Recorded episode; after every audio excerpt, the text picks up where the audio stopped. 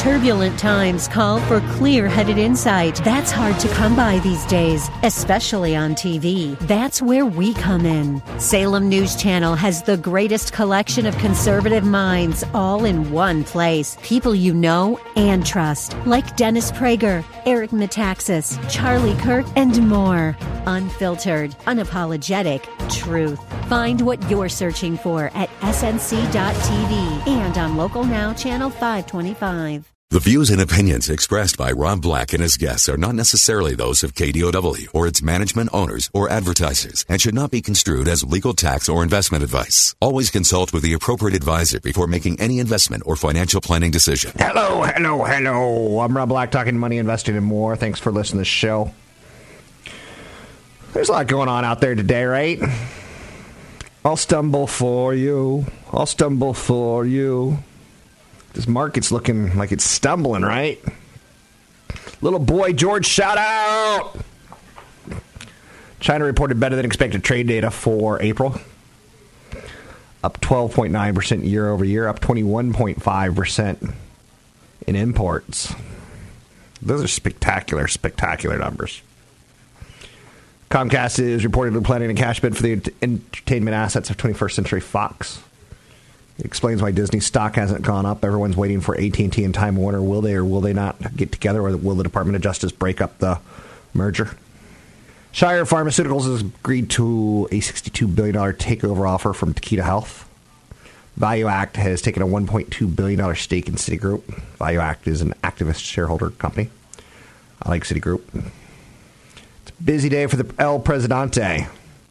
He tweeted earlier that he's going to be having a call with China's President Xi Jinping to discuss trade in North Korea.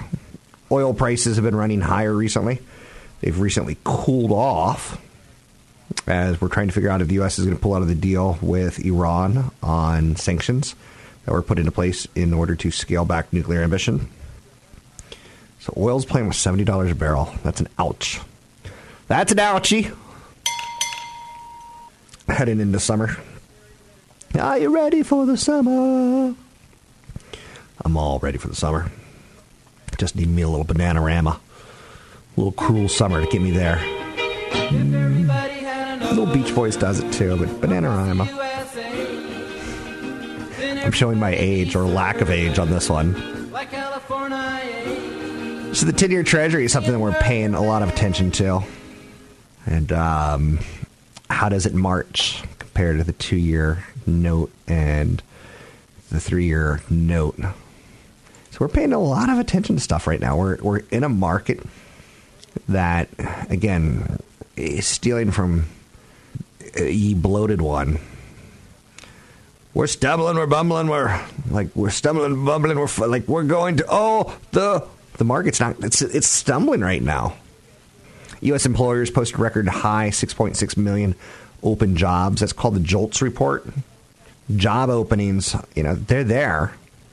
If you want to work, say, on an oil well platform, you definitely could. A friend of mine, you know, who worked in radio at one point in time, he got to the point where he was kind of seeing the writing on the wall. that management makes good money, sales makes some good money, but the people who push the buttons don't necessarily. He got a job on a boat, on one of those boats floating around the world. So he's the communication officer of one of those. Right? So people quitting and finding jobs now is a great time to look for a job opening or look for a new job. U.S. employers advertise 6.6 million jobs open in March, so they're out there. So retail jobs. This has always been a big question as far as jobs go. What type of jobs do we as a nation want? And I'm not smart enough to host that conversation, but I remember working at the post office in college because I could work from midnight to like 3 a.m. And, uh, you know, I was, I was pulling a, and sorting packages and throwing them And Could a robot do that better than me? Sure. Um, with Amazon, I ordered a, a Vitamixer. Can a robot go out and find that faster than a human at a factory floor and, and put it in a box and send it to me? Yeah. There's something called the conference board, which is one of those. Damn, do we got too many institutions in this world or what? Yeah, we do. But the Conference Board is looking at jobs data from 2005, and they're thinking that the growth in e-commerce jobs is not going to make up for the uh, jobs lost in the brick and mortar. And I kind of agree with that, right? So if the trend continues, you know, we're we're losing in retail what we're replacing in in packaging. Each percentage point of e-commerce at you know present generates less work than each percentage point of in-store retail. So the transition to a consumer nation that absolutely loves Amazon's two-day trial uh, delivery system, the job loss in the retail industry to manufacturing in the 1990s. You know, in the 1990s, we saw, well, in the 1980s, you saw Laverne and Shirley, and they were working at a beer factory, right? And then the 80s and 90s, you started seeing a robot do the same thing as far as putting caps on bottles and pushing things through. So even though Amazon's hiring a lot right now, it's not really, really bleeding into the overall economy because what we're losing in retail you know we're gaining in uh, manufacturing and uh, commerce. So, uh, but yeah, the 1990s. Remember the movie, uh, uh, the Japanese Gung Ho, and they could build cars better than us. And uh, they came over, and we, we learned that we could play softball and drink beer and eat pizza better than them. But when we got them a little drunk, boy, was everyone happy.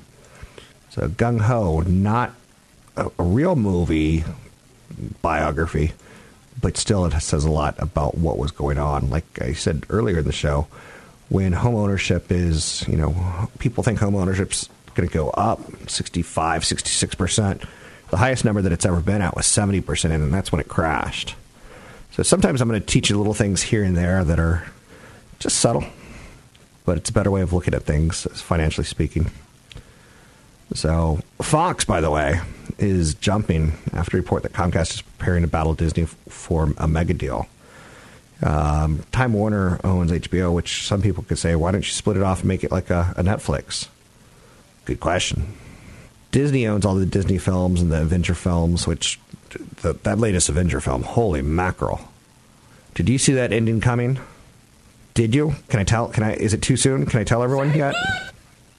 Behave yourself. I'm going to behave myself. Spoiler alert: they all die. Okay, that's not the spoiler, but um, that, that's my spoiler. That was my spoiler alert for the Titanic. They're going to hit an ice cube and go down. 800 516 1220 to get your calls in the air. Anything you want to talk about, we can talk about money investing and more. Um, the Iran nuclear deal is the story of the day. Nancy Pelosi says she's fine with Democrat candidates opposing her. She says, I'm all for winning. Um, she's not terribly well liked for by Wall Street as far as what she will accomplish or not accomplish. And when she was Speaker of the House in the first two years of Obama, a lot of people think that's the time when Democrats were squabbling instead of working together. The electric scooter deluge is dividing San Francisco. Yep, that's what we're, we're yelling at each other about here. You can find me online at Rob Black Show, Twitter Rob Black Show, YouTube Rob Black Show. Catch Rob Black and Rob Black and Your Money live on the Bay Area airwaves, weekday mornings from 7 to 9 on AM 1220 KDOW and streaming live on the KDOW radio app or KDOW.biz. And don't forget the weeknight replay at 7. We're making financial sense of your portfolio. Now, back to Rob Black and Your Money on AM 1220 KDOW. I'm Rob Black, talking money, investing, and more. Thanks for listening to the show. Anything you want to talk about, we can talk about. What to do when your financial aid doesn't get you far enough in college? Do you take on debt? Do you not? Big question, right? What do you do when your girlfriend gets pregnant and it's like the game of life? Spin the dial, like go straight to jail. oh, that's never a good thing. So, um, yeah, yeah. Frontier adds two cities to its nine route expansion. Do you fly Frontier? If you do, that's good news. If not, maybe Norfolk or Denver or Norfolk or Orlando or maybe one of these markets they're getting into will help you. just to keep competition a little bit lower, a little bit higher. Keep competition a little bit higher, keep prices a little bit lower. Let's bring in CFP Chad Burton. He's going to talk a little financial planning and long term care, which is something, quite honestly, that my mother's involved with, right? She can't take care of herself. She kind of can a little bit, but not fully. Long term care, I will tell you, is not cheap. Chad? One of the things I said I'd talk about today is long term care insurance. And this is something that, you know, when I first got into the business in the early 90s, I started with my grandfather, and he had, you know, he was in his mid 60s, so his clients were even older than him. Started to see people all the time go into nursing homes, and it was tough. I'd get calls, and usually it was from the the wife, and they'd say, you know, my husband's gone into a nursing home, or my husband needs to go into a nursing home, but we can't afford it. What do we do? Um, oftentimes, too, we see caregiving situations where, and I see this the most with the spouse ends up taking care of the husband. Husband health starts to fail sooner. The the spouse, the wife, is taking care of the husband, and her health and her lack of balance in life, lack of being able to do anything else but be in that caretaking situation, her health falls much quicker, and, and sometimes they, she passes away even before the husband. So you got to plan for this. Some cultures, the kids are taking care of the parents. It's not really happening in our culture this, these days.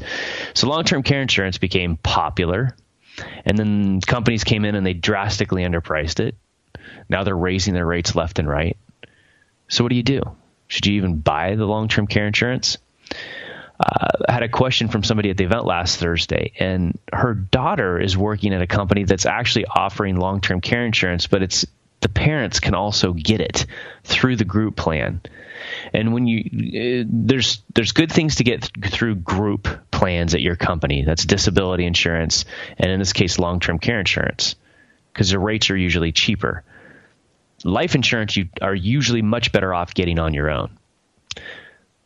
But the group long term care insurance. This is a, a lady who asked the question. She said, I fought breast cancer four or five years ago. I don't think I can get long term care insurance on my own. The only problem is that it was through Genworth. That's the company that's offering the long term care insurance, and that's a company that's not doing so hot. If you have bought long term care insurance on your own, you've seen rate increases several times since you owned it. Not a lot of rate increases on group plans yet, so we'll see. I had another question from, uh, let's see, got the last name here, so I won't say that, but think, let's just call him Bill for now. Uh, my workplace makes long term care insurance available through group coverage Genworth. It's portable if I leave the company. My wife and I are over 40, me closer to 50. She currently works but will stop soon. We have two young kids, possibly one more. We have many years of fiscal responsibility in our lives and a minivan. I love that. It just shows you where they're at in life, right? We have a comfortable amount saved living in the Bay Area. I just don't understand the economics of long term care insurance. Should I get it? Should my wife? When should we start? Do I pay an extra to have it increase at 3 to 5% annually or just get more coverage? The company says it generally doesn't increase rates, only did once for historically underfunded early insurance. Um, also, the rest of my insurance, life, disability, etc., are currently through work. It's a good question. It's a question that a lot of people have. Is like, when do I start shopping for it? Especially if you have a situation where you had to care for your parents, or in my case, I saw my mom leave work for about three years in order to care for my grandparents as my grandfather was going through uh, kidney failure and on dialysis. We were taking turns taking him to dialysis all the time. And then shortly after he passed, my grandmother went into memory care. And even though she was in a facility, a memory care facility, it was still almost a full time job for my mom to keep an eye on it, making sure she had the meds and the other things that she still have to get and pay for that the facility doesn't necessarily offer. In the Bay Area, those costs are running at close to $100,000 a year. And that is something that most people can't afford. And not only could your parents probably not afford it, you can't afford to take the time off to do the things that you need to do to help them out. It's a tough situation on everybody. It's that sandwich situation. Um, so what do you do? Do you look at it? Usually, I'd say age 55 to start looking at it is the right age. And I'm Rob Black talking money, investing, and more. One of the more interesting things talking about long term care is you never think you're going to need it. But when you do, it's very, very expensive. It's just like I saw a statistic year over year pedestrian fatalities are climbing, skyrocketing, up 46% since 2009. And it's far outpacing growth in overall traffic, which again, you've probably heard about a couple planes having problems up in the sky. That's going to happen more and more because the volume of planes flying is increasing. So you're going to hear about it more, and you're going to think, man, it, uh, I don't remember all these planes having problems when I was a kid. It was a lot fewer planes. But almost 6,000 pedestrians, people who might have been out for a walk, people who might have been trying to burn off a little bit of lunch, trying to cross a street quickly to get to work. 6,000 pedestrians were killed by motor vehicles. Now, what do you think your reason is? You know, that's almost twice the number of deaths tied directly to September 11th. Number of pedestrians on the road uh, killed, and it's climbing. It's it's in the United States. It's, it's its all time high. Some people would probably say texting while driving is a problem. Marijuana legaliz- legalization could potential, right? Could just be a lot of distractions. You can find me online at Rob Black Show, Twitter Rob Black Show, YouTube Rob Black Show. Find me online at robblackshow.com. Want the podcast with music? Find the link to the other version of the podcast by going to Rob Black's Twitter. His handle is at Rob Black Show. Listen to Rob Black and Your Money weekday mornings, 7 to 9 on AM 1220 KDOW. Are you ready to buy an electric car? Yes, no, maybe so. More Americans becoming charged up about electric cars. A new AAA survey finds 20% of Americans say their next vehicle will be an electric car. Huh. It's particularly good news for Tesla as the company ramps up production of its first mass market electric car, the Model 3. It bodes well for General Motors, which offers a mid priced long range electric car, the Chevy Bolt, and Nissan with its Leaf. One big reason why we're finally ready to buy electric cars 20%. Americans say their next car will be uh, electric is because as a nation we finally feel comfortable we're not they're, they're going to go far enough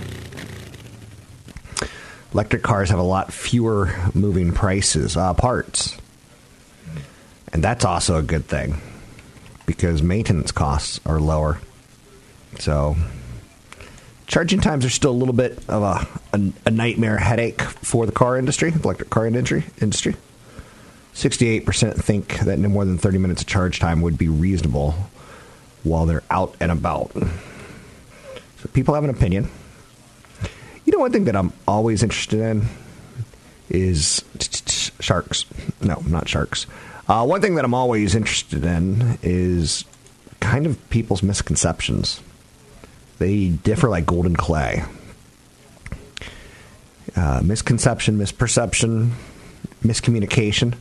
Fidelity thinks that a healthy 65 year old couple retiring this year is going to need $280,000 to cover their health care costs in retirement. Interesting to note.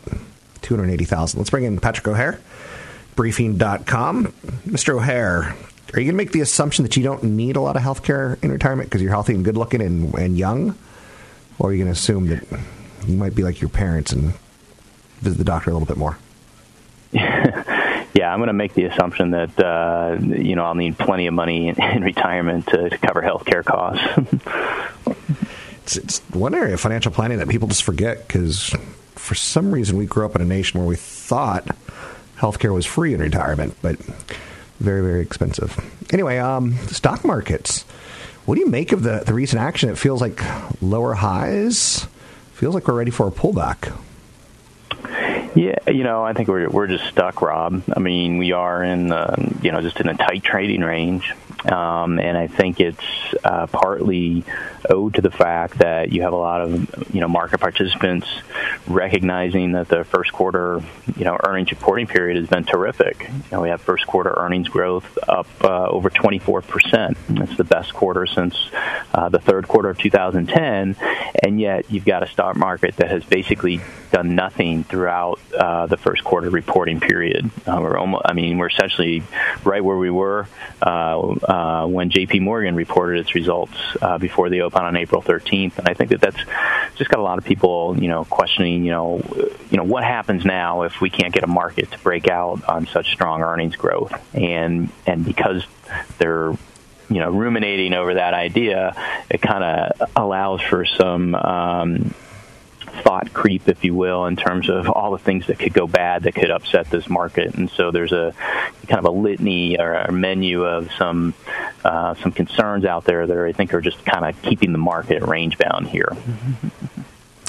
How long can we go range bound, in your opinion?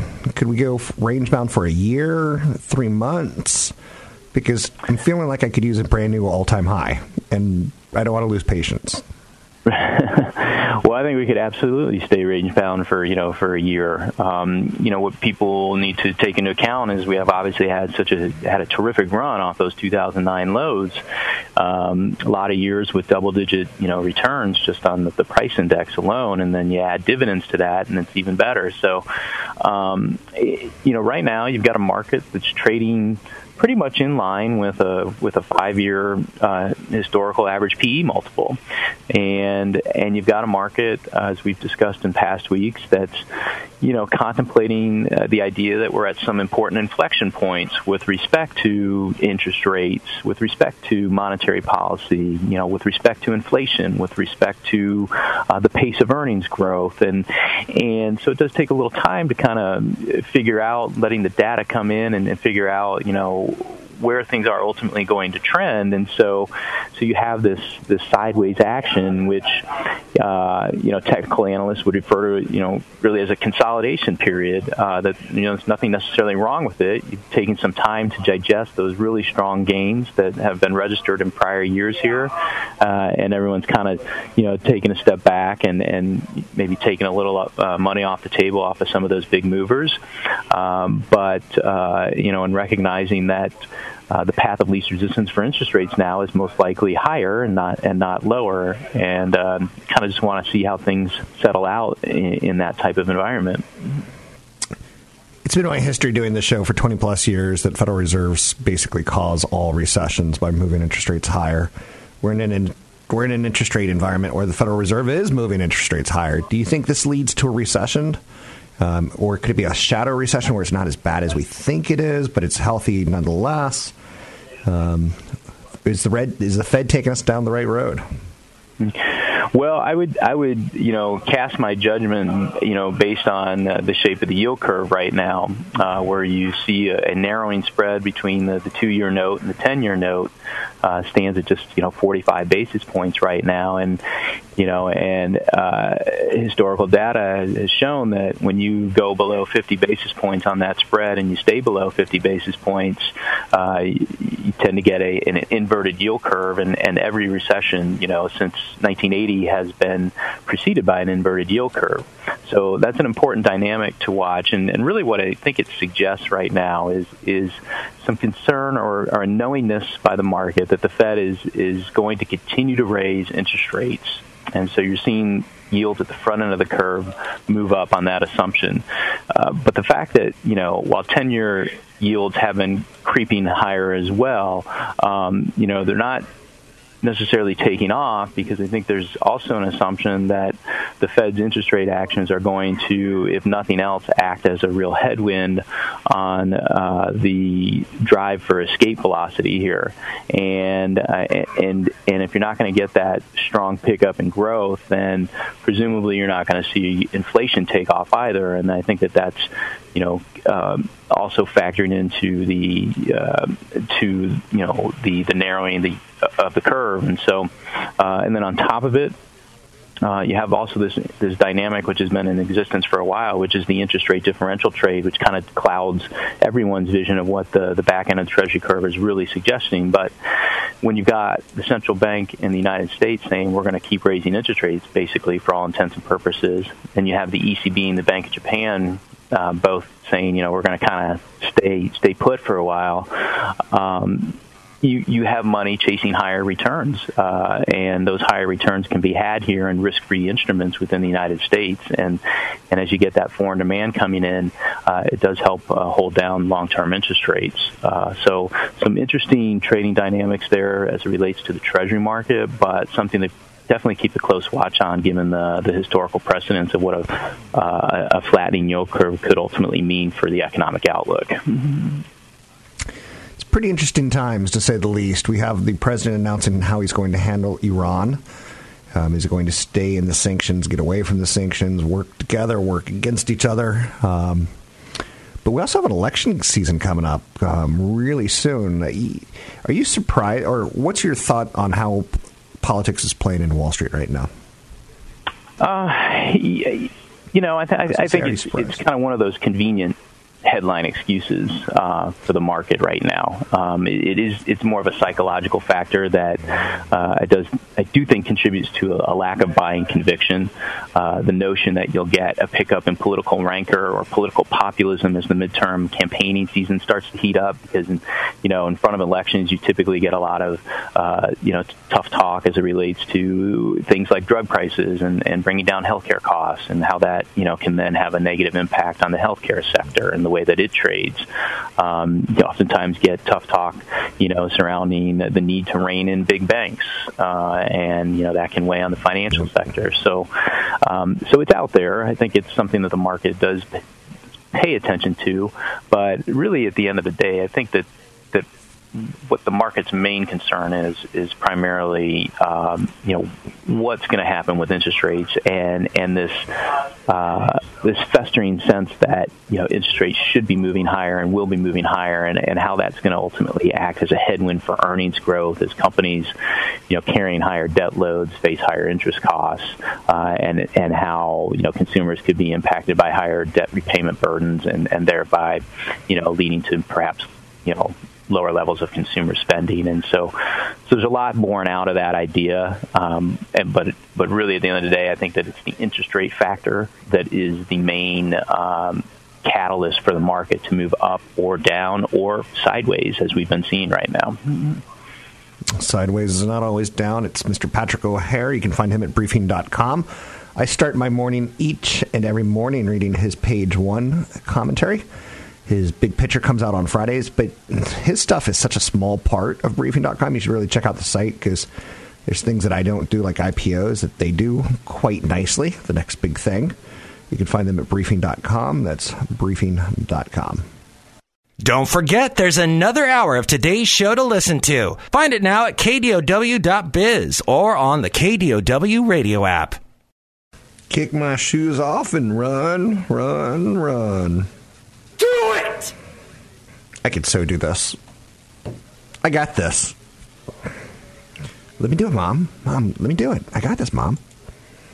Comcast and Fox are fighting each other for control of Sky TV as well as uh, Disney. And Disney wants 21st Century Fox's assets and Time Warner and AT and T, but Comcast wants to step in, and they're all kind of waiting to see what happens with Comcast and or Time Warner and AT and T. Does that go through? Time Warner's got some awesome, awesome content with HBO and Game of Thrones and Sopranos and Sex and the City and Six Feet Under. Um, you think about all those great shows, and they were they were Netflix before Netflix. Now you can get it all online. But these guys are all going to fight each other. It's kind of awesome. Kind of like, to me, media companies fighting. But they kind of create a situation where it, it, it pushes values higher. It's a good thing. It's not a bad thing. It's a good thing. Homeowners are bullish on prices. In a recent survey, 64% say they're anticipating an increase in property values during the next year. To me, that's all going to depend on interest rates and the job market.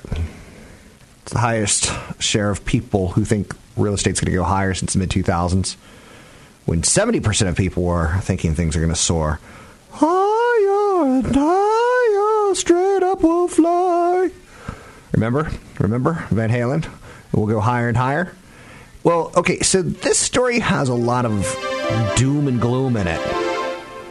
In the mid 2000s, we were about to have a real estate crash, and we thought it was going to go higher and higher. 70% of people were predicting that we were going to go higher and higher. Now we're, we're starting to hit close to those peaks again. Not quite, but 64% say they're anticipating an increase in property values in next year. Optimism depends on where you live, and optimism is a bad thing here. That's what I'm going to try to get the point across. You don't want to go higher and higher. Nearly 80% of Americans in the West forecast a pricier real estate market in next year. Are they right? Probably. People buying homes with cash is crazy. It's cray cray.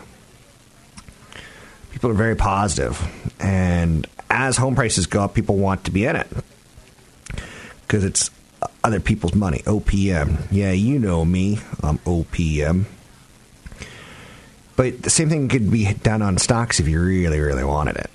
45% of non homeowners so they plan to buy a house in the next five years. Just 22% of homeowners anticipate selling. That's the supply and demand issue. That's the damnation game. That's the problem. Notice we haven't been doing Bitcoin stories on a regular basis here anymore.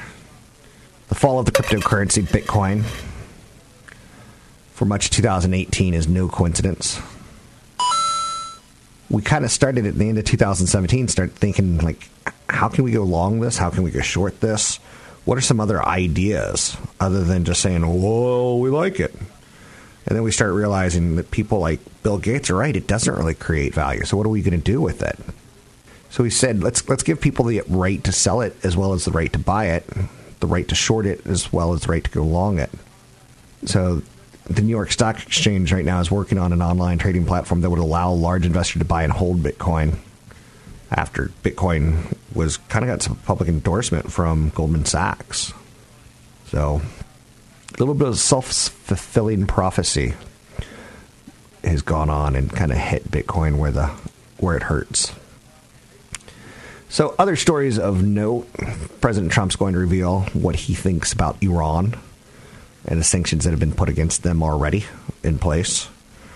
And that's a big thing. Um, Obama's sanctions were, were a little bit stickier. And the whole world's going to look at uh, Trump and say, What do you think? Come on. I will tell you at the time. I'll keep you in suspense. He's going to tell us at the time. So, oil has been moving higher and higher. Straight up, it'll fly. It's it's it's literally the Van Halen song that could be used again, again, again. You just keep it running, right? So oil is getting a little bit cooler today ahead of the announcement by the U.S. on reimposing sanctions on Iran. So oil kind of can be found in its sweet spot in the Middle East, and so can Iran and Iraq and Saudi Arabia. So anytime there's tensions there, there's tensions everywhere. Because if you can make it there, you can make it anywhere. It's up to you. Um, not a big fan. Not a big fan. So just FYI, I'm not a big fan of the chairman's. So that's terrible. Google helped move more things than just TV commercials with YouTube. Now it kind of wants to move you around with with Waze. Now YouTube I saw has 1.8 billion eyeballs on it on a regular basis, just like Facebook does. I think Google is a steal at a. I mean, I'm not going to say a steal. I think Google's very interesting priced right here. Um, so Google bought Waze back in 2013 for a billion dollars. They kind of stopped another company from buying them. Waze pitches its ads and measurable and actionable calls to action while you're driving around. You could pitch an ad for $2 per day in one location. So Waze is starting to come out and show us how they're making money. And there's a, just a wealth of, of profile and data on you. So next time you're on Waze and it pushes up Dunkin' Donuts, Google might know you're fat, hungry, and on the way home from work. You can find me online at Rob Black Show, Twitter Rob Black Show, YouTube Rob Black Show.